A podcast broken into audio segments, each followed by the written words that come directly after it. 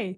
Hello and welcome to the Your Gym Big Sister podcast. I hope you're having a wonderful morning, afternoon, evening, wherever you happen to be listening from. So, today's episode, I have a very special guest with me. This is actually go number two. Um, she did come on a couple of months ago, but Riverside decided that we've already done this podcast. Yeah, River. To, I know Riverside did me dirty and didn't record a single bit of her side. So we're here, we're back again, and it is of course the wonderful Georgie Cooper. If you have ever heard me on a podcast talking about my own journey in bodybuilding, you've probably heard me mention Georgie because she was a massive inspiration for me getting into it way back in 2020.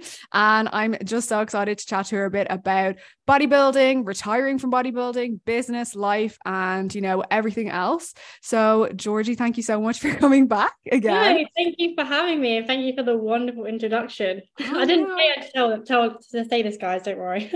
no, well, you know, definitely you were uh yeah, a big a big boost for me getting into it. It was uh really cool to kind of follow you can way back. Can we just appreciate how sick you look now? Oh, like stop. Wellness was you were made for wellness, mate. I'm excited for you. Oh, stop, don't. You're going to make me blush. I remember the first time you ever messaged me and you were like, you look sick. And I was like, ah, up, I was like, so funny. I was like, as if um it's mental and like, yeah, it's uh it's really come full circle. But yeah, no, I think today I'm just really looking forward to um just diving into things, you know, how you got into coaching, bodybuilding. Obviously, I think, yes, you know, you're a sick athlete, but you're also an incredible businesswoman and an incredible coach. You've got such an empire now. So I'm kind of excited to delve into that. So why don't you just kind of give the listeners a little bit of a background into you, like what got you, first of all, into like even just training, the gym, fitness in general, in co- into coaching, and then maybe just a little bit about what got you into bodybuilding if people don't know. So I started going to the gym when I was back at uni. So I did the school uni thing and I was studying business and events management at uni. Um, and you know what? That's when my mental health started to take a bit of a turn for the worst. And it was actually my ex-boyfriend, my childhood sweetheart, that started going to the gym. He was like, you should come with. So I like came with him and like would do downstairs, like on the mat with the dumbbell, you know, the vibe. Um, and then I started like really falling in love with training and I would just push myself to go into the weights area and at the time, I wasn't happy with uni. I wasn't in a good space at all. Uh, and that's when I actually decided to um, quit uni. So I, I dropped out after my first year.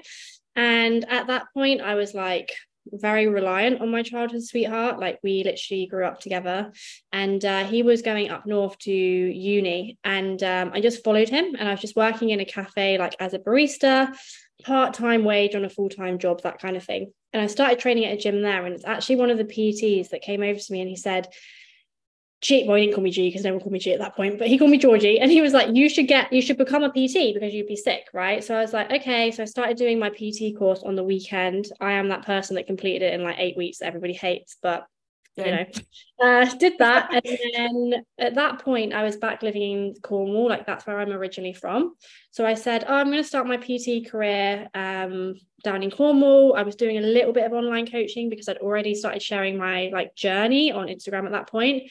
So i actually started online coaching alongside pt at the same time. Um, but the pt wasn't really working out because there's nothing in cornwall. There's no one in cornwall.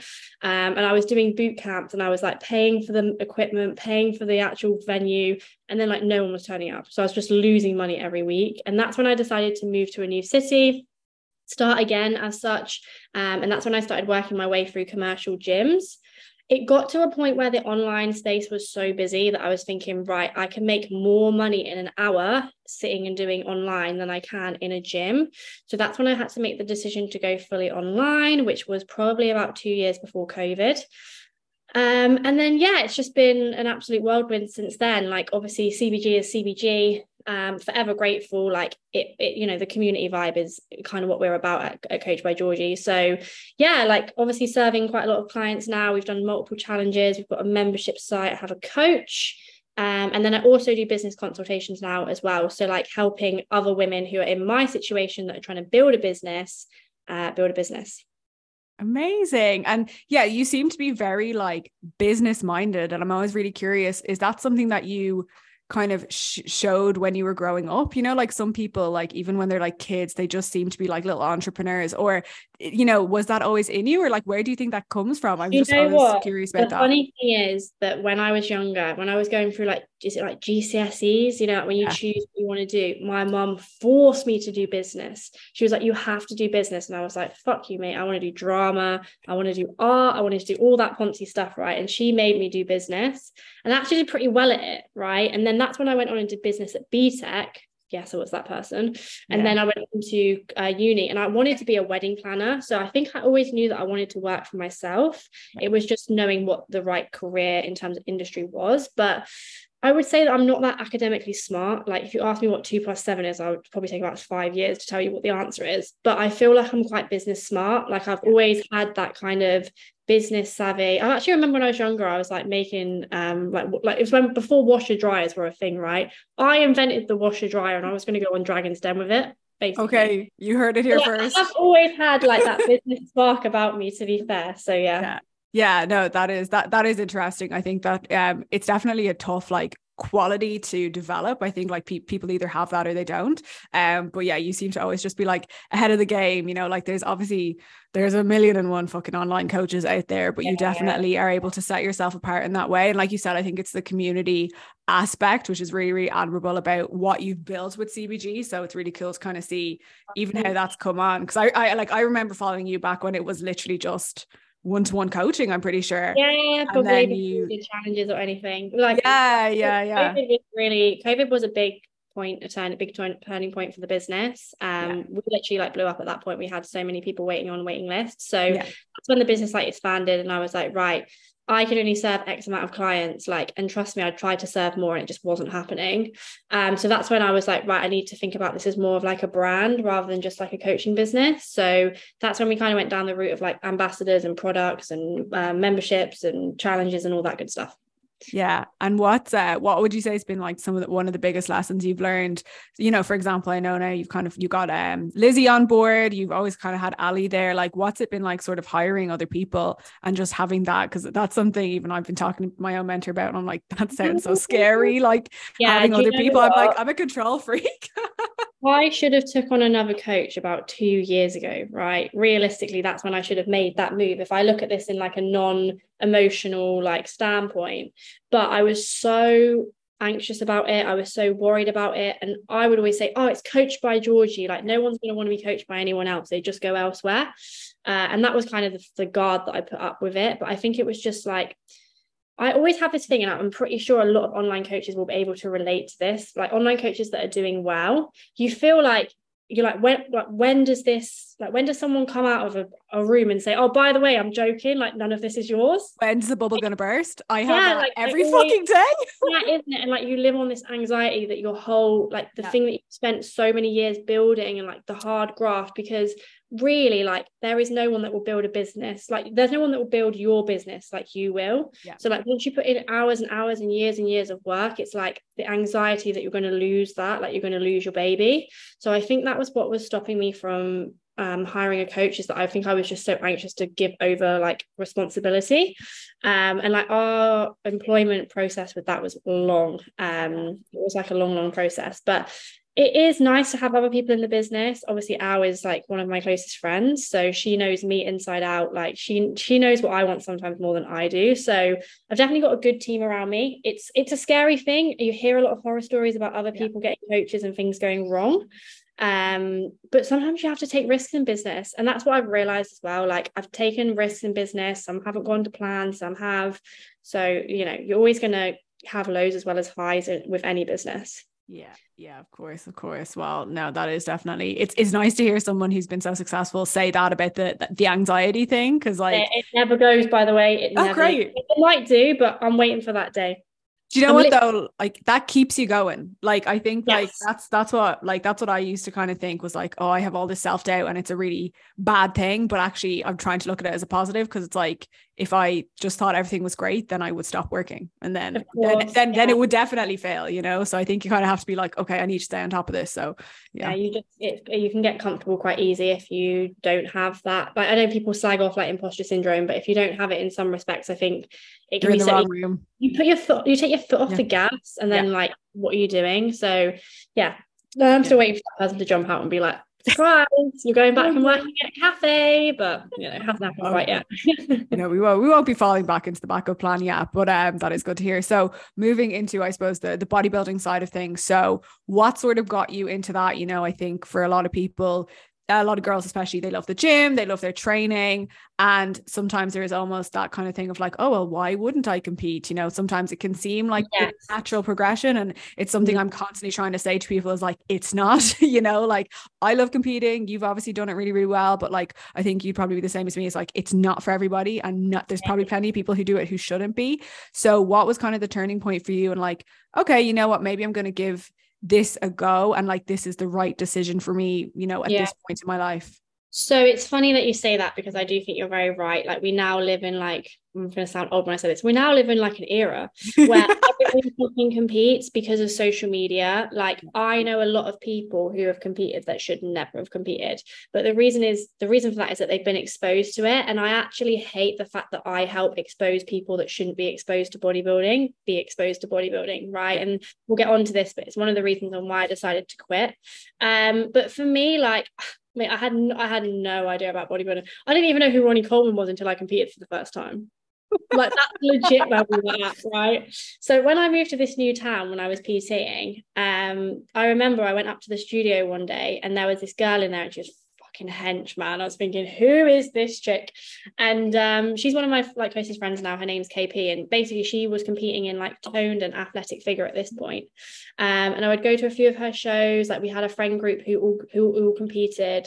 So I was just kind of surrounded by people that did bodybuild, and I'd go to a lot of shows. But I'd always say, look, it's not for me. Like I can't stick to a diet to save my life. Honestly, I'd go about two days and I'd cheat on my diet, right? And then I don't know, I was just watching the PCA whole finals. I think it was like 2018.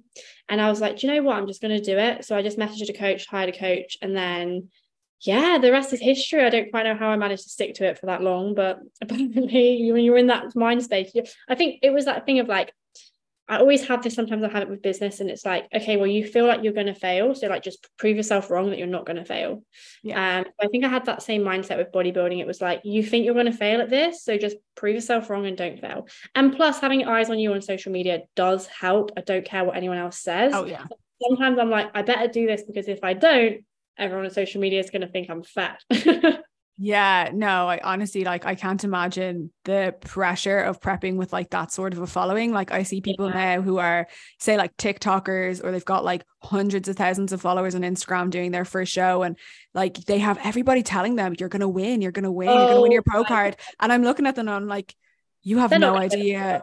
No, they're not even going to place in their regional. And like that's not shading on the people. It's the people who are watching them who don't yeah, understand the sport. You this know, was it's a massive thing for me. Like when I was doing my first show, um, I posted everything on in, on YouTube, right? I've documented my whole uh, prep on YouTube, and that is what was happening. People were commenting. Don't get me wrong, I, I appreciate it's coming from a good place, but people who have no fucking idea about bodybuilding, right? And I was so aware that the people commenting didn't really know that much about bodybuilding, but it's so it was so hard. And I remember going to my coach one day, and it was funny because it was actually another coach, like another bodybuilding coach, that had commented this on my post, and he'd put something about winning the sword, and I literally just fucking my head went. Honestly, I was like, Dad I can't do this. Like, I can't have people commenting on my thing. And he was like, Well, you're going to have to because obviously that's your like that's part of your job. You know, you can't just go like what is it that people do? Go dark, whatever it is. Yeah, yeah. No, but it's true. Um, if you're a coach, you can't. But yeah, there was a huge amount of pressure for me in that first show. I would say that that's probably the most amount of pressure I've ever felt in a show was in my first show. Um, mm. so yeah, luckily that that one went all right. Do you know what I mean? Yeah, I'm surprised to hear you say that it was that it wasn't like the the pro debut because I feel like I remember I was like watching, I was waiting for that, and I was like, "Ooh, how's this going to go?" Pro debut that was bad towards the end because I had yeah. people close to me telling me I was going to win. So like I let people close to me get in my head in that show.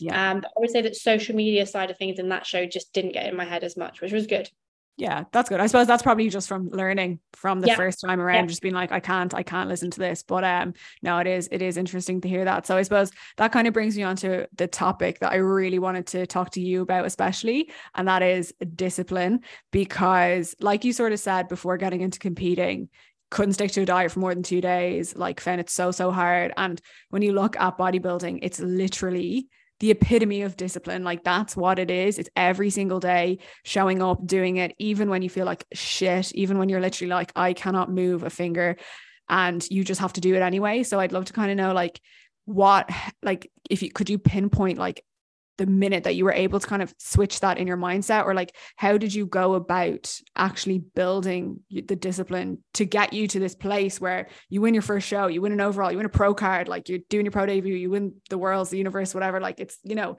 to to to see that Georgie, if she if the Georgie three years ago could see her, she would be like, "What the actual fuck? How did you do yeah, that?" Honestly, even you now know? I look back and think, "What the actual fuck was that?" Where I think that, everybody thinks that when they that come from. when they're done prep. I think that too. I'm like, that was a blur. It is crazy when you're in it. You just it's just like blinkers on, nothing yeah. else matters. a lot of questions about discipline. And like I was actually doing a webinar for someone's clients like a couple of days ago, and the whole subject was on discipline. And like for a minute, I was kind of like, I don't even know if I can talk that much about discipline because like there isn't like a like there isn't like a day I woke up and I felt like suddenly I was disciplined. I think it was just the like I said, I think it was that thing of like I've always wanted to be able to achieve something like that. Like, and obviously I've gone through that like year and a half of being like, nah, I can't do it. I can't do it. X, Y, and Z reasons. I think it was just that inner thing of like, well, actually prove yourself wrong that you can do that. And then that was all my first prep was ever meant to be. Like, I actually had my first ever, ever prep cancelled because of COVID. So I got like five weeks out and then it got cancelled. So I think but that was like a thing of like okay well you have to do that again right? That has yeah. to be done again. But my goal was only ever really to compete once. Like i had no future plans. I had no goal of being like a like an ifbb pro or anything like that. And then i think once it had happened like it just kind of got a bit out of control. It was like well obviously yeah. you're going to carry on right? Obviously yeah. you're going to keep doing it. You're going to go into an off season. You're going to do your pro debut. So i love it don't get me wrong. But in going back to the question about discipline like I think it's one of those things. It's like discipline comes from like taking action. So for me like right i'm going to do a prep like i'm going to start prepping and i'm going to document it online. And then it's kind of that thing of like self-belief like you start doing it and then you're like oh shit i'm actually doing this. So like once i'd started following the diet for a few weeks and i was seeing the changes and i was getting like every check-in i was like this is the leanest i've ever been in my life. That was then like the evidence that i needed to just keep working on the discipline. So I think it's that thing of like I think most people will find discipline from being able to prove themselves that they can do something so once they've got that proof that they can do something, then the discipline is much easier to enforce. But it's just that first initial step for a lot of people. And the reason why a lot of people can't get discipline in the first place is because they're setting themselves up for failure. So like if you're trying to follow like a stupid diet or do something crazy, like you're never going to find discipline. But if you just take the long route and say, right, the more I do this, the more belief I'm going to have in myself and the more evidence I'm going to have that I can achieve, then the discipline just becomes easier to do after that. Yeah.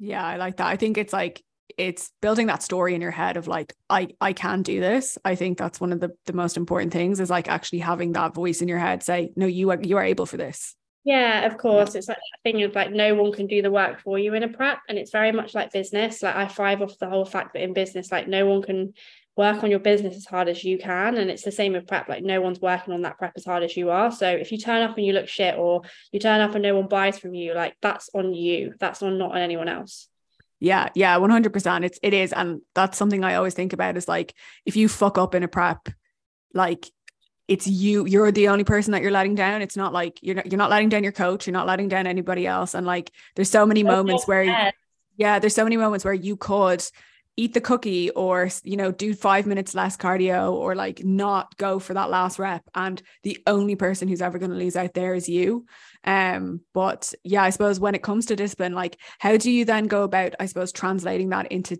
teaching clients that but obviously when we're kind of talking about teaching clients like they're not you know you don't you're a lifestyle coach so uh, I know like I never expect my clients to be like me. And I actually actively tell my clients, don't be like me because I'm insane and you don't need to be as kind of, you know, intense as I am. Yeah. Mm-hmm. But it's it's sort of like how do you teach them to to be disciplined still because obviously that's something that a lot of people lack and that's the reason why they want your help in the first place but without teaching them to, to take it too far. I think it's that thing of knowing how to push and pull a client as in like knowing when to push a client into being a better person and when to be able to say to your client you know what? Don't worry about it. Like discipline isn't not built from days where you chill on a bodybuilding prep it's different right? There's no time to chill or not fuck, like fuck around. But in like a normal diet situation like actually like you're going to have a much stronger discipline overall when you enjoy the process. So if enjoying the process for you means you know having a glass of wine on the weekend or going out for a takeaway on a saturday that's cool. You going out and doing that as long as you're very mindful of what you're doing okay i'm having a night off i'm not tracking my calories today. As long as you're mindful about that then the structure of building discipline alongside that is never going to worsen. If anything, it's going to allow you to enjoy the process more. So it's that thing of like just knowing, like, it's so situation to situation dependent. And like, I guess this is what comes with like experience in the industry is like, I know once I get to know a client, I know how to push them, I know how to pull them. Some people will need that. Right, mate, stop fucking up. You know, you can't not, you have to stick to this plan now. You know, you've got this coming up and da da da da. Some people actually don't get on with that. You need to be a little bit more kinder and, you know, give them a little bit of like guidance. Okay well actually it's fine you know instead let's have one thing every day that we don't track you know and that will actually help them stay on track and then be disciplined in the other areas. Um, so yeah it's, it's kind of very person dependent but i think because i did lifestyle myself before i was a bodybuilder and now of course i've transitioned back into lifestyle it's only been about a three year period where people have seen me do crazy shit. Yeah. The rest of the time i've been pretty normal and um, that was something I tried to make sure that I stayed very on top of in the prep. Obviously, I was following a meal plan. I stuck to everything as a T. Um, and again, we'll go into this, but there is a point where you kind of think, like, well, um, if I go any further, I'm going to be crossing the line now. And my clients are going to be like, well, I can't really relate to her because she's not doing what I'm doing. Right. Yes, it's motivational doing a prep. It's cool to see someone achieve that. And I'll always say, like, me doing a prep is like you following a normal diet because me following a prep is pushing me out my comfort zone. You following a normal diet is pushing you out your comfort zone. So take inspo from that, but just know that that level of discipline is just not needed for the average person. It's madness, right? Yeah. Yeah, 100%. And I, I was just about to ask there, like, how did you find that when you were prepping, like trying to tread that line of be an inspiration to your clients, but without letting them think that they had to be like you you know? I think that that's something that i always found last year as well is like trying to kind of show what i'm doing but always trying to say this is extreme and you don't need to do this you know? And uh, yeah, sometimes I, I, felt like it was getting annoying but then i was like no yeah, but there's still people but there's still people who are watching who don't realize you know? And they'll be like oh yeah. i want to do that i want to look like you and you're like no you don't the business was transitioning into more of a brand at this point and like that was a that was like a purposeful move from me. Like i wanted to be more of a brand rather than just me while i was going through bodybuilding because like we had other things like the membership site and like the community inside like things like that. And yeah i think there is a thing of like where do you draw the line? Like for me like i was when i did my off season in between my amateur and my pro and i was following a meal plan i thought i can't do this again that was when I'd kind of decided that I wasn't going to prep after my next like show, a lot of shows, because I was like, I am not showing balance here whatsoever. Right. And that like I love bodybuilding. It's sick. I've enjoyed it. It's been cool. But the image that that presents onto my business, that is something I need to be so protective of. Right. So I was like, in that off season, I'd already decided I was never going to prep again after the next show. Okay. That's interesting to hear. That must have made I don't think I've ever said that anywhere, but yeah, that was when I decided. Yeah, that must have made the prep almost like, did it kind of give it more meaning, even just like make it a little bit more special? Because you're like, this is the yeah. last time I'm going to do it. Or were you like, I can't not wait to never have to be on this? Well, I was about to say never be on the Stairmaster again, but I know you've been back on it. Um, but to never have to be that, you know, like this, like, no, it made it really sentimental, you know, and yeah. like, obviously it wasn't like set in stone that I would never do it again because I was just going to see how I felt. And like, yes, you can do an off season with balance. I'm not saying you can't do that. Um, but I just knew that like long, like I never, like I said earlier, I never got into bodybuilding to become a piece like a IFBB pro, right? That's never the goal. So it was like, okay, well, I do enjoy bodybuilding and it's fun and you meet cool people. And I love like I love bodybuilding, obviously. No one gets that lean for the hell of it, right? But um, I just knew that business was business and it just yeah. it means more to me. And it's just weighing that up on the scales, which means more. Mm, business means more for me. Yeah.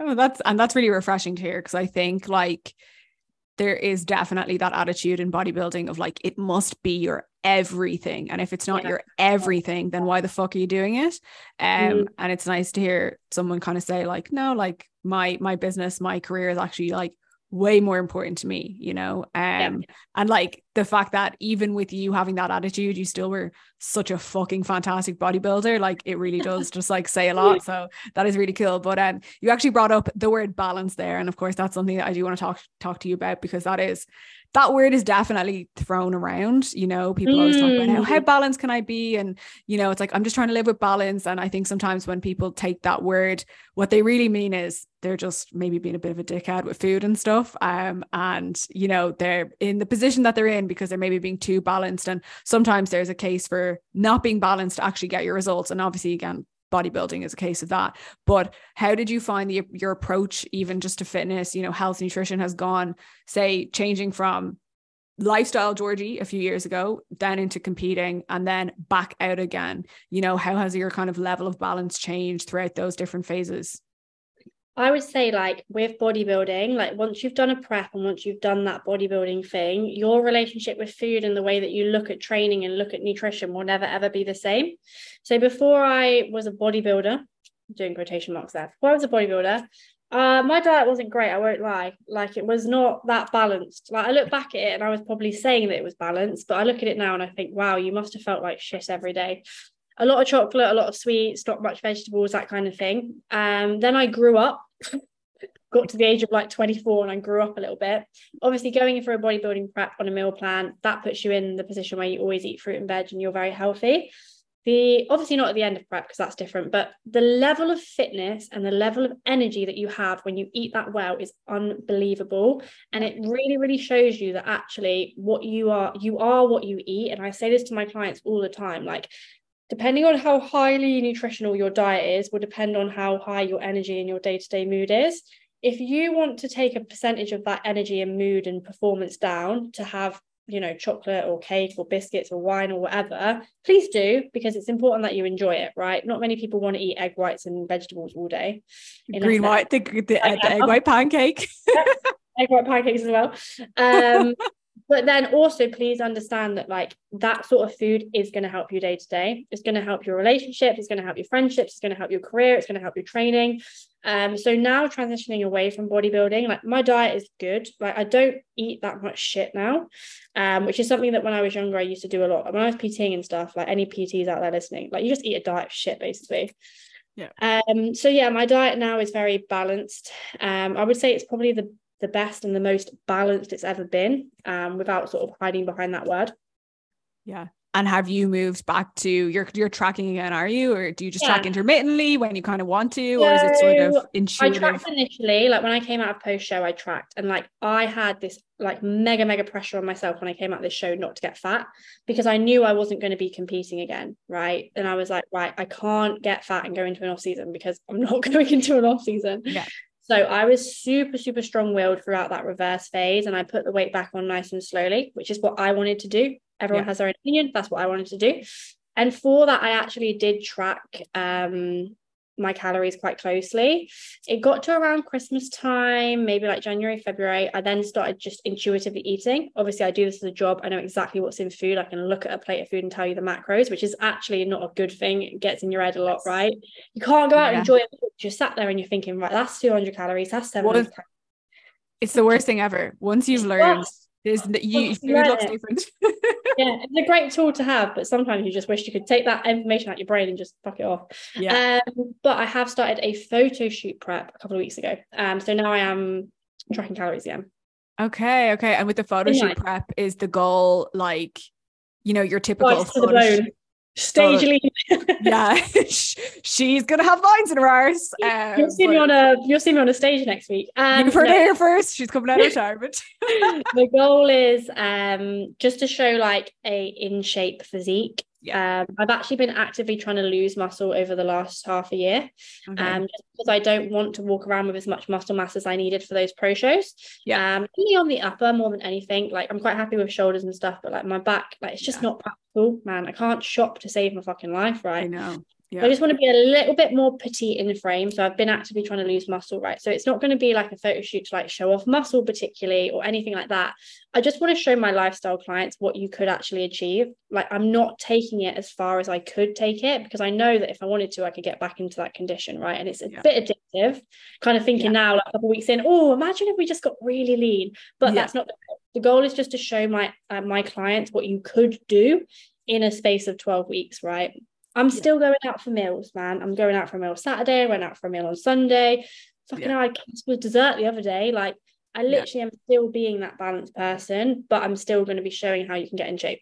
Yeah. And do you find it like easier to relate to your clients now? Like when you were you know, when you were on prep, were there ever moments where you would kind of be like, you know, say someone was being a bit more balanced and in your head you're thinking, what the fuck are you doing? Because I think sometimes, because honestly, you like, know the feels. Because when I was on prep, I found it so much like sometimes I'd be like, what do you mean you didn't stick to your calories? I would never say that to people, but you no, know, no, people would be like, I'm hungry.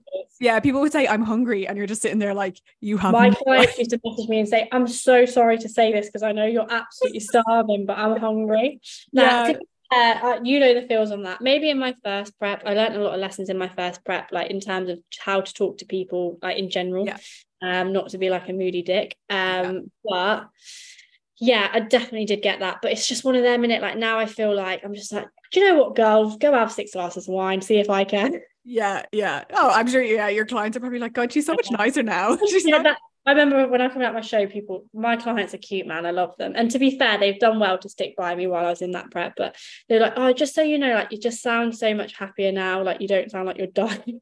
I got that as well. Like not even yeah, it was that. It was like, oh my god, you just have so much so more energy. Prep. It would take yeah. me about two times the amount of time to do check-ins because I would literally sit there staring at the screen for like 10 minutes, like hype yourself up to do this check-in yes. so tired and like my my energy would be so low and I'd literally be walking around like a dead person. Then I'd be like good morning lovely. And it's just like it's just not oh no, at that point it's genuinely just like acting yeah, no, I was the exact same. There was a few times where I'd be like recording a check-in and I'd like go to stop the loom and by accident wouldn't actually stop it. And you would see my face, you would see my face go from like smiling happy to just dead.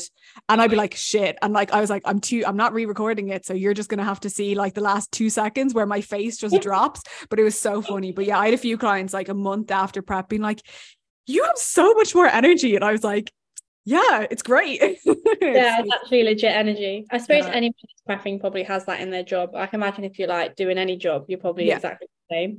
Yeah, um, yeah, it's so funny. Like in prep, you're not only are you doing all that work, you're also like your whole life is just an acting, like just yeah. acting that you're okay. Yeah, I'm fine. I'm good. How are you? Yeah, that's so true. And I suppose like that kind of touches on um something I always think about. Like like you like you kind of said there. Once you've done the prep, like how you look at food, training, everything, it is very different, you know, even just how you look at yourself and your body and stuff. Like, I think sometimes you almost have to earn the right to be as balanced as you are. Like, your version of balance now, it only exists because you've been, you know, so extreme food yeah yeah and so i wonder like is there any are, are, there any habits that you've actually taken say from prep and from bodybuilding that you're still using you know are there maybe elements of like the bodybuilding lifestyle so to speak that maybe you find a bit harder to let go of or that you still you know that are still there do you still do you still use a baby spoon Hey, I still use a baby spoon. I love it. I, I haven't used a baby spoon in a in a week or two actually saying that. But is um, it the the little plastic pink ones? it's just it's just not a way to progress in life. I'm 27 years old now, or maybe I'm 26. I should not be eating with a baby spoon. Someone's gonna look at that and go like, that is not wife material. That why are you eating with a baby spoon? um, but yeah, I would say I'm getting out of the like six meals a day thing. That was a bit right. tough to begin with. Um, but now I do actually tend to have like breakfast, lunch, and dinner, and then I just call it like snacks on the outside. Wow. It's weird, right? That's mad. um, I would just say like I do eat similar meals. Like I still eat like chicken yeah. and potatoes. I still have oats, still have cream of rice. Um, but because those foods I actually enjoy and I know that they yeah. serve me well with training. Um, but yeah, it's so much more balanced now. Like if I don't have a meal for five hours, I'm not stressing out like I used to. Yeah. But if I have something and it hasn't got protein in it, I think, oh, it hasn't got protein in it. I'm not like having a panic attack like I used to. Yeah. Um, so that's, that's good. I love that. I love that. Um, but yeah, no, I think it's it is really interesting to kind of hear how that has progressed for you since since retiring. So I suppose that kind of brings me onto onto retirement and you know retiring from bodybuilding. So like you mentioned, obviously, you know, you had kind of almost decided that before your final um show or before your final prep. So like, you know, how how was the process of you know moving away from bodybuilding like you know I think for a lot of people, they have a lot of their identity, I suppose, wrapped up in in competing. Like, yeah. what what were some of the biggest challenges that you would say you kind of faced since moving away? I won't lie, it wasn't easy. It yeah. was not an easy process because I felt like bodybuilding was my a large part of my life and it was part of my identity. I'd got made a lot of friends through bodybuilding. I knew that a lot of my content was coming from bodybuilding, like sharing my prep and stuff. So like initially it was a really tough thing to do. Um, my reasons for doing it were like really strong. Obviously, I had good reason to kind of finish it up there. And I guess because I left it on such a high, it was also really nice. Um, I think I just had to stay distracted in terms of trying to do other things. So I knew that when I retired from bodybuilding, I could put a bit more effort into business at the end of prep, the business was purely just surviving. Like I was never working on it, I was only working in it, which yeah. is fine for a small period of time. So I just kind of moved moved my focus into like other things with business, um, seeing friends more, like being a little bit more outgoing. Um, the struggle was real though, because I, I did honestly feel like I'd lost my identity. I don't think I posted on the grid. I was posting on stories, but I don't think I posted on the grid for like six weeks or something because I just did not know what to post because I was like, I just don't really know like who I am anymore. Like I just I don't I like I used to just do bodybuilding and now I don't really. Um so yeah, it was definitely difficult and like it's not an easy transition, but with I always say this, and like some people may take offense to this, but I don't give a shit. So basically, I see bodybuilding as like this black hole. Like basically, anyone can bodybuild, right? But there's like this little black hole, right? And like there's a few people that live down that black hole, and their whole life is bodybuilding. They yeah. live it, they breathe it, they talk about it. They have nothing else other than bodybuilding. I'm not going to name any names because I'm not that person, but you you know who I'm talking about. There's a yeah. few out there, right? Yeah, yeah. I could see myself getting closer and closer to that black hole every mm. month, right? And I was like, if I carry on, I'm going to be that person that just lives and breathes bodybuilding. Nothing wrong with that. Some people love the black hole. That's cool, right? I'll go down a black hole of, I don't know, galaxy ripples, for example. But I didn't want to go down the black hole of being a bodybuilder, like all in, like, because that was never the goal for me. I never wanted to be like a full blown bodybuilder. So, like, I always say like I just needed to get out before I fell down that black hole. And like business was bodybuilding, life was bodybuilding, other half was bodybuilding, everything was bodybuilding. I just did not want to be in that position. Love the sport, appreciate it. It was sick, it was fun. I'd never did it for any other reason than myself. But um yeah, I just didn't want to black hole it basically.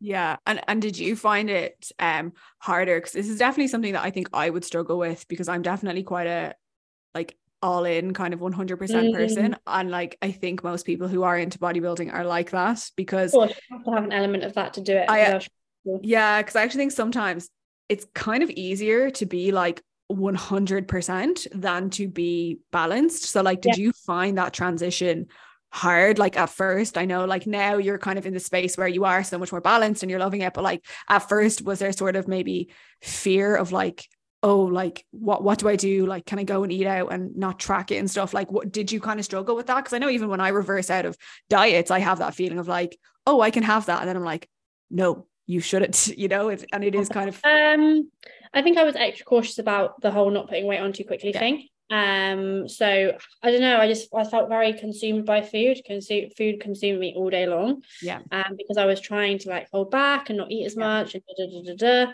um, and obviously just try and get my energy back up and things like that. So yeah, it, w- it was a struggle. I won't lie, it was a struggle, but it was one of those things where I was like, just look at this as another prep, like look at this as another transition period, because you'll be so thankful when you come out the back end of that and you're and you don't hate yourself. Like I can happily say that there's not been one point in this whole. Obviously, everyone has bad body image days. Obviously, right? That's like there's obviously been days where I've gone, oh, I'm still I'm fat again, I'm fat again. But in general, I'm very very happy with that transition out, and that was always the goal for me. So very much like the competing thing, right? You say you're not gonna, you say you can't do it, so just prove yourself that you can. Yeah. So like my old post shows, I wasn't great, right? I did eat like a bit of a dickhead, I won't lie. Whereas with that, I was like, right, prove to yourself that you can do that, that you can just reverse out of it, and everything is fine and dandy. So um, yeah, that's kind of what happened. To be fair. Yeah, yeah, I think um even what, what you said there in terms of like seeing your body change, I think that's probably something that a lot of people would struggle with because obviously you spent years trying to be bigger and leaner um and more muscular and I think that's one thing that like even I was considering when it came to, you know, going into wellness and like all that sort of side of things. Like I know for men especially say if they have been, you know, on gear and all that sort of stuff to move away from that and see themselves getting smaller yeah. would be really really hard. But something i was even saying to like to shane one day it was like i don't think it would bother me to go from being like really muscular to smaller in a few years. Like i think i'd actually want that. Um so how did you find that? Was it like did you have moments of like oh i miss my my delts or whatever or have you actually just really enjoyed I getting smaller being three weeks out pumped to shit right yeah. i miss that so much sick. In the gym, I looked so good, right? And like that was for like five minutes, and then the rest of the time you feel like shit. Yeah. I think I was like, like I said earlier, like I actually I didn't want to walk around day to day with that much muscle. Yeah. Like when you're absolutely diced, it's actually not too bad because you're such a small, dense person that it doesn't matter because you've got no fat on you anyway. Yeah. But if you've got a level of muscle mass, especially on like upper, and then you start yeah. putting fat on top of that, you just feel big. Yeah. And I just didn't want to feel that big anymore. So like that's obviously why I decided to like downgrade, um, downgrade, downsize. But yeah, you're right. Like obviously for a guy, like being small, like if they do, if they use like anabolic steroids for a long period of time and then come away from it like that is an absolute head fuck for those guys I don't think it's as prominent with women just because obviously there's not as many like drugs in women's bodybuilding and like they don't get as big and like women aren't meant to be big. Yes, yeah. of course you can do what you want, but do you know what I mean? Like the standard for women is not to be big and muscular. Whereas yeah. a guy, like, he's big and muscular and then he suddenly gets small. Everyone's going, Oh my god, did you see that guy? He's like really small now. Yeah. Like people will say that. Whereas with a woman, like for me, for example, well, maybe some people chat shit, but no one's gonna go, Oh, she's got small now. Yeah, yeah. That's, that's... kind of the fucking goal, to be honest with you. yeah yeah no that's that's what i think um and it is it's refreshing to kind of hear somebody say like yeah i actually just i just want to be smaller because like even like you said there about the, the black hole like i really do think there is almost this like expectation when you're in bodybuilding that like more there's more, always more. more more more yeah literally and like race it's an yeah. absolute rat race and like i think a lot of women that get into it and really get into it and put some put some muscle on as in you know walk down the street and you know that they're not a normal looking woman right? How many of those people actually want to do that and how many of those people have just been kind of pressured slash just gone down the black hole? And then they look up they think oh fuck i'm in the black hole that G was talking about. Yeah Do you know what i mean? I just i'd just love to know how many of those people genuinely like have that as an actual goal or whether they've just kind of that's kind of happened. Because they're good and their genetics are good and they love yeah. bodybuilding. And then before they know it they're like oh shit. Yeah i may not taking this too far to be fair. Yeah. No i like i remember i still remember when you kind of said like oh i actually just don't want to get bigger. I don't want to go for an IFBB pro card. And I was like, what? not not as in like it, but it's just as in like a, I actually didn't know that was an option. Like yeah, is it just? And that's what I want to do. I want to make awareness that it is an option to leave bodybuilding. Yeah, You're yeah. tied down to it for life, right? Yeah, that's yeah, and that's what I was, I was I, I've been kind of thinking recently is like, you know, you can commit to just the next one and then that's it. Like yeah. you don't have to be like committed to 10 years down the line. Um, but I do think like there's way less people talking about not doing it versus doing it, you know, and it's almost this expectation. It's like, oh, you did a show and you did well, you must want your pro card. And it's like, yeah, like I... when, when you like oh, people when are you getting on the IFBB stage? Uh, never. Yeah. um, but it's one of those, it's like that all in body, it's all that all in mindset that bodybuilders have. Like I probably just don't have as much of a mindset of that, like because I've been able to pull myself away from it. But um yeah, I do I do get the struggles with that and I understand how people just carry on and carry on and carry on forever. But yeah, it's just one of those you just have to weigh up your options. Like for some people, like all of the things that come with bodybuilding, like the negatives, they don't give a fuck. Like the positives outweigh them. Um, but for me, like longevity in the sport, like I just I just didn't see myself in it for a long time anyway, even when I started. Yeah. And if you could if you could look back on say your entire com- competing career is there anything that you would have maybe done differently? Like would you have maybe started earlier and gotten out earlier? Or you know is there anything at all that you're like oh I, w- I wish i'd changed that. Obviously covid prep aside because i'm sure you wish you had. oh yeah no, that was actually a good thing because i yeah. like anyway mate. I would have been third call outs in tone figure. Promise you it would have been um the only thing i regret and i say this to anyone i speak to who's a first timer do as many shows as you possibly can. Yeah Yeah. Because when I did my first show, I'd had other shows lined up. I didn't end up doing them in the end because of X, Y, and Z reasons. Did the pro, did the PCA finals, got turned pro. And at that point, there was, I don't know what the rules were. It's all a bit weird, but basically, I thought I couldn't compete anywhere else other than that one federation. So my my amount of shows that I did is so much lower than I wish it ever was. Like, Yeah. if I could go back, I would be doing all the federations in my first year. Yeah. That's what I say. I don't know how people prep and do one show.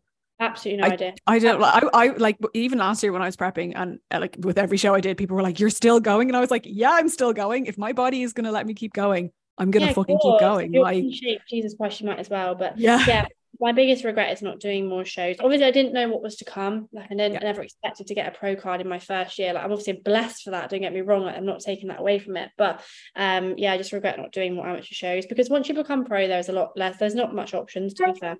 Yeah. it's like, definitely. like when people become IFBB pro, like their career's kind of dead unless they're like an absolute genetic freak. yeah. Um, yeah.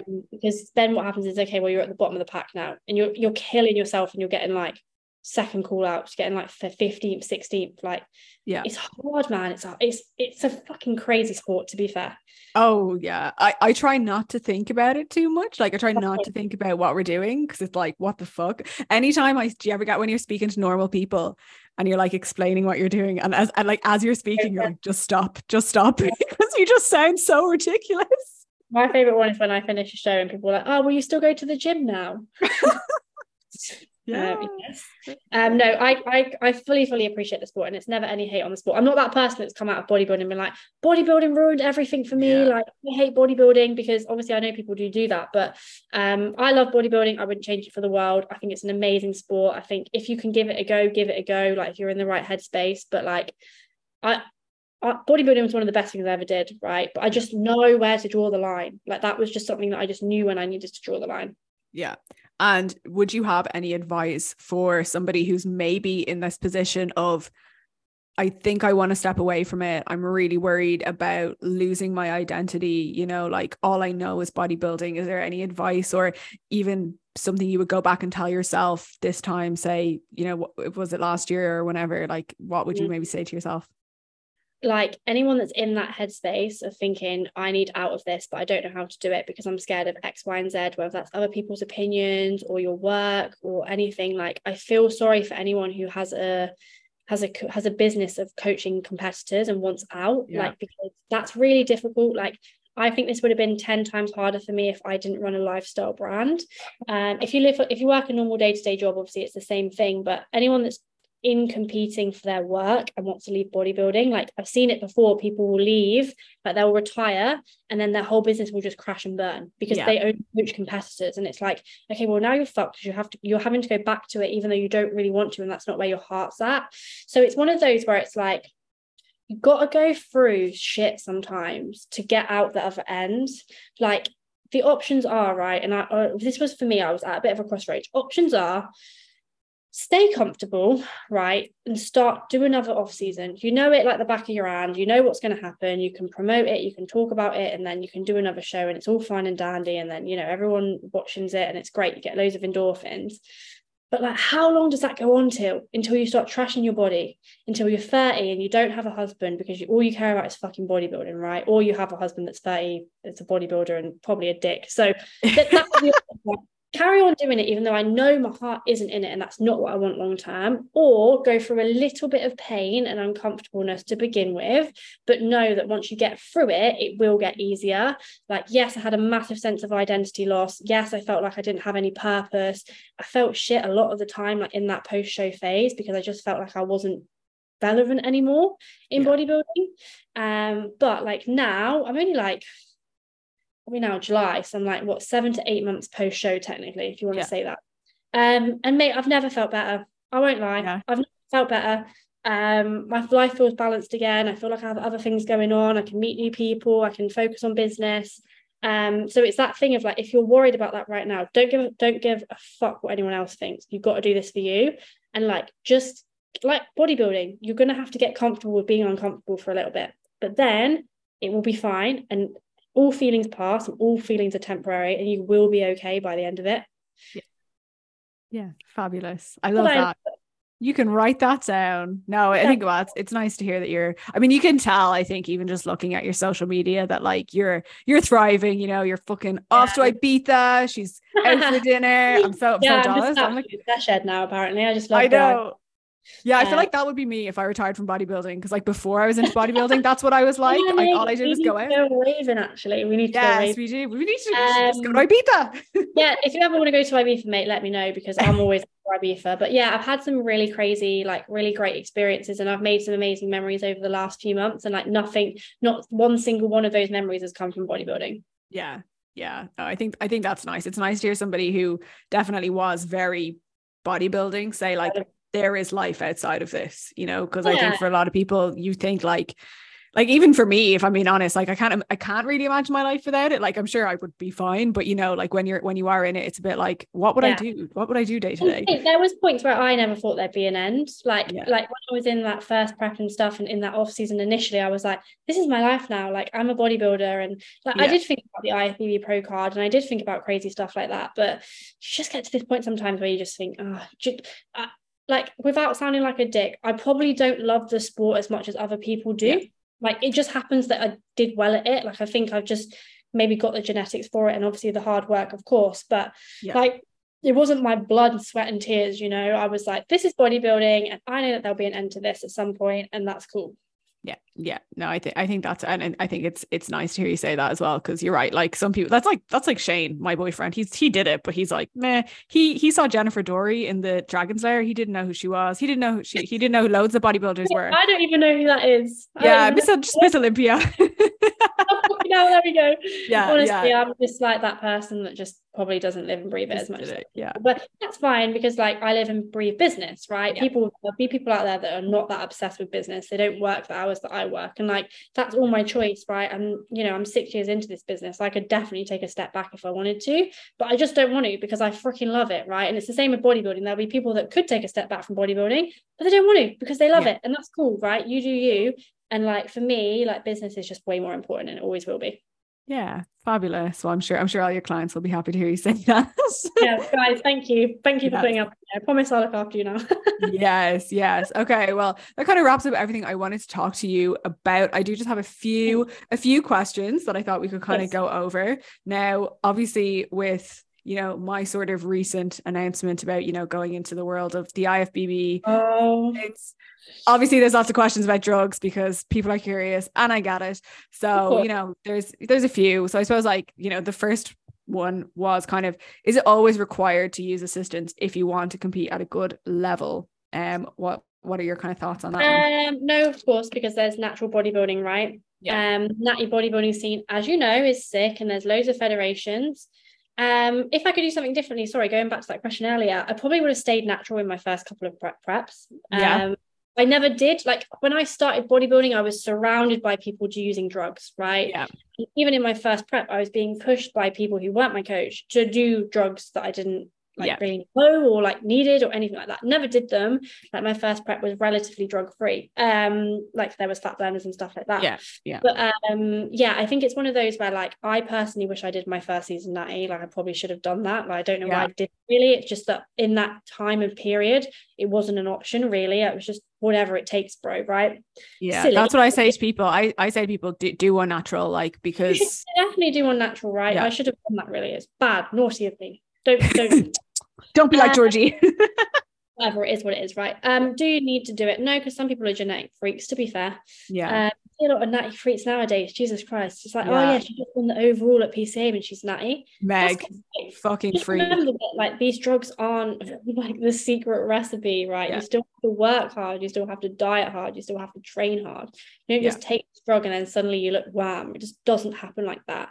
But unfortunately, as you go up the ranks of bodybuilding, especially in the figure division, there will be talk of and there will be exposure to drugs. And like, it's not something that I love talking about because I run a lifestyle brand and like that's not really what I want to do. Like I know that I'm very influential in terms of what I say people will take for facts and real or whatever. I said this to you off camera. Me and Dan spoke about a fat burner on YouTube, and three of my clients messaged me the same day asking me about it. Yeah. Do I need it? Where can I order it? Please, can you send me a link? I really want it. This is what I don't want. Okay. And this is another reason why I'm stepping away from bodybuilding because the level of drugs that would be required for me to get on an IFBB stage is unbelievable, right? I have good genetics, but they're not that great, right? So I know that I'd have to start pushing um, a lot of injectable uh, anavar, um, anavar, uh, anabolics. Sorry, I can't remember the names. I have to inject a lot of anabolics and stuff like that. I know what I would need to do to become IFBB Pro, and like that's not something that I want to advertise or talk about really because I run a lifestyle brand, and like I have a responsibility as a lifestyle coach to not start talking about X dosage and X mg of this and oh, I'm running this and I'm running that. I just don't need to, right? Obviously, I'm not going to sit here and claim natty because I'm not. Um, well, I am now. I'm a little natty now, but yeah. in my preps, there was assistant assistance used for the end part, right? Yeah. Do you need it to do well? No. Does it help? Unfortunately, yeah. yes. Hence why everybody uses it. Yeah. Yeah. And I think people are a bit naive about how many people are using it. You know, I, I think everywhere. yeah, that's the thing. I think like I like, you know, a few years ago, I thought every all girls are natural. Girls don't use assistants. And then I think I've come a bit full circle and then I realize most are. And the way I always say it to people is like, if someone is natural, you will know. You know it's about like, it. It's like vegans. It's like vegans. Like there's no way you don't know someone's vegan. It's the exact same. Like, and I get it. Like, I, I was the same, you know, it's like, because you do almost wear it as a badge of honor, especially, especially if you're competing. Yeah. If you're competing in like the PCA against girls that you know are taking stuff, you're probably going to mention, oh, I'm natty. on your forehead. By the way, I yeah. am natty. I know everyone else here isn't. Yeah, um, yeah. So that's what I yeah, say to people. I'm like, assume they are not natural unless they say they are. Um, yeah. And also, like, it's so difficult because there is literally no line now between competitors and lifestyle people. So it's yeah. like lifestyle people start taking in information that competitors are taking in. Yeah. Like I can imagine a lot of people listening to this podcast probably have never competed, probably will never compete. But we start talking about fat burners, like, oh, let me have a bit of that. Yeah. Like, I want a cheat code, right? It's not a fucking cheat code. Like this is why I don't speak about it much because I just I don't want to expose normal people. You're cool for being normal, by the way. Normal people to crazy people's shit yeah. because it's dangerous. And like, if you carry on doing it for a long time and you expose yourself to that sort of thing for a long time, you will change and you will become a little bit of a man, right? yeah, yeah, no, definitely. I think, um, yeah, you have to be so careful. Like, that's why even when I was like mentioning it, I was like, like, just know that you know yeah this is like the cherry on top of like years and years and years of work and like I think the only reason anybody should even consider it is if they actually want to compete at a very high level. Like, even if you're like, I just want to get on stage, don't even consider it because, like, you know, I think you need to know, like, are you actually going to enjoy it? You know, I think I see a lot of girls, they take a lot of assistance for their first prep and then they never want to do another one. And I'm like, what uh, was the point? Like, what was the point of the potential side effects, you know? It's um it's a dangerous drug and if you want to start dabbling in it you need to very very like or really ask yourself why you're doing it right it's one of those yeah um, but yeah it's a difficult it's a difficult thing to talk about of course especially as a girl but um it's just that thing of like long-term health you know like I mean, regardless of what drug it is, it's either going to mess with your mess with the fact that you just start looking like a man, or it's going to fuck with your heart. You know, it's yeah. not it's not good things to be taking on the daily, right? Yeah. So um, it's an extreme sport. Okay, let's just say that, and it, it requires extreme things. Actions. Yeah, cool. Yeah, yeah, yeah, it definitely does. I think even just like people being a bit more aware because like like Ibiza, don't be looking at drugs. No one needs to go. No one needs to take drugs for Ibiza. In yeah. Ibiza, be a bit different, but before yeah. Ibiza, no, no, no, no, no, no. Oh my god, do not mix, do not mix cl- clen and cocaine. I cannot imagine anything worse. I never know that first hand experience, don't you, mate? You're just like, yeah, I just know that first hand experience. she said nothing, um, but uh, no, but anyway yeah no but I, I appreciate you kind of like being honest about it as well because like you said most people most people don't like talking about it and um i think and i feel helps. like now that i am away from it and like obviously i'm not in the shape that the assistants helped me to achieve if i was walking around like that and then going by the way this is what i'm using people be like oh sick i'm going to get on jump get on jump on that yeah. i'm now nine not eight nine months post show right it's not worth it. Like I can say, like, do you know what I mean? Yeah. It's not that I'm hiding it, but like I feel more open to talking about it now because um I feel like people aren't going to go, oh, get give me some of that. Do you know what yeah. I mean? Like, yeah. because I'm walking around with the advert of that. Not that it was just that, but do you know what I mean? I just feel like now I can kind of talk about it more without feeling like my clients are going to go on start googling what yeah. I've talked about. I just I, even now I would never talk about dosages or dr- certain drugs or anything like that because I just don't want people looking into it. Um, yeah. because yeah, unless you're if you know, you know, like if, if you're in bodybuilding, like you would talk to your coach about X, Y, and Z. You don't need to search the internet trying to find out how many micrograms of this and this you need to take. I agree. I agree completely. Um, so next question then someone asked, well, it's not really a question. I hate when people just write a statement and I'm like, that's not a question. But anyway, they said dealing with food obsession or fear of being constantly hungry. And I know that you kind of mentioned that about when you were post prep, like almost being like nervous about eating more, gaining too much weight. So like, is that something you've maybe struggled with before? Um, I know with me, food obsession maybe a little bit. Fear of being constantly hungry. I actually did used to have that when i was younger and that was when i used to use like i would use all the sugar free jellies sauces zero calorie shit and it only made it worse. And i remember i can't even remember who it was but i heard them say something like you know if you're hungry it probably means you're in a deficit and it probably means it's working. And that yeah. that changed it. Like i remember i heard that and i was like oh my god I don't need to fear this. It's actually the thing that I not that I'm chasing it. I don't want to be hungry all the time, but like if I'm hungry, it doesn't mean there's something wrong. It means yeah. oh, my body is probably breaking down its fat stores to give me energy. Yeah, that's actually so, a feeling that I'm meant to feel. A lot of people are scared of being hungry. Um, but exactly what you said is exactly what I would have said because that changed my mindset as well. Like, okay, you're hungry, like that's a good thing. That's not a yeah. bad thing. And no, the world isn't going to end if you go if you go a little bit hungry, right? Jesus. Christ yeah sit with it sit with the uncomfortableness and then in terms of obsessing over food if you find that you're obsessing over food every minute of the day stop doing what you're doing because you're probably yeah. dying and being a bit weird yeah. just go and get some help or just spend a bit of time in maintenance and it should sort you out yeah that's what I, i'm constantly as people i'm coaching and i'll say to them look we're, like we're not dieting because this is just not not the right goal for you at this time like it's people it's don't not, like to hear it but you, you're no. doing it of your own goodwill you know Oh yeah, definitely. I think it, can be hard as a coach because you know that they want they want the result, but it's like I know that what you're doing right now isn't going to get you the result and it's only going to make it worse and worse and worse and worse. So like actually stepping away from dieting will help. yeah, 100%. 100%. Yeah. Um so someone asked what are the things that motivate you to train or diet or work that little bit harder? I think you've kind of covered that proving yourself yeah, wrong. Yeah, it's just yeah, it's that thing of proving yourself wrong yeah it's that thing of okay well you said you can't do it so now you're going to have to go ahead and do it yeah and then I have a final question. Um, someone said, I'm new into weight training and I go to a gym that have advanced bodybuilders and lean girls who are on prep. And I always wonder, what do they think of me as a newbie? Do they judge because I'm lifting light? I can guarantee you the only people they are looking at are themselves. Literally, you're so bodybuilders, so, so vain. obsessed at that point. So um, vain. No, actually, I love seeing people in the gym that are new. You know, when you someone's obviously new, I actually really like it. It makes me smile.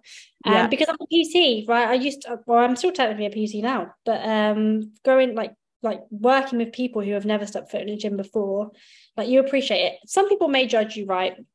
But there'll be dicks that judge you in life no matter what you do. It doesn't matter whether yeah. you're lean, not lean, go gym, don't go gym, wear wear red or wear purple. Like there'll be people that, that judge, but um Nah, like as a as an advanced gym person, as I like to say, I suppose we are. I'm never looking at newbies and judging them. I'm thinking, fair yeah. play, man. Strapping because you got a ride, by the way. You're about yeah. to hate your body. You're about to have the shittest relationship. You're about to go out and be able. Don't tell them. look, because next time you go for a meal, you'll be looking at the calories without even looking at the calories. Yeah, yeah. Slippery slope, babe. I'd turn around right now and head out there. Go and get yourself king. I know, I know, no, I, I think same. It's it's great that this is our job. Um nah, I'm joking. I obviously love it, man.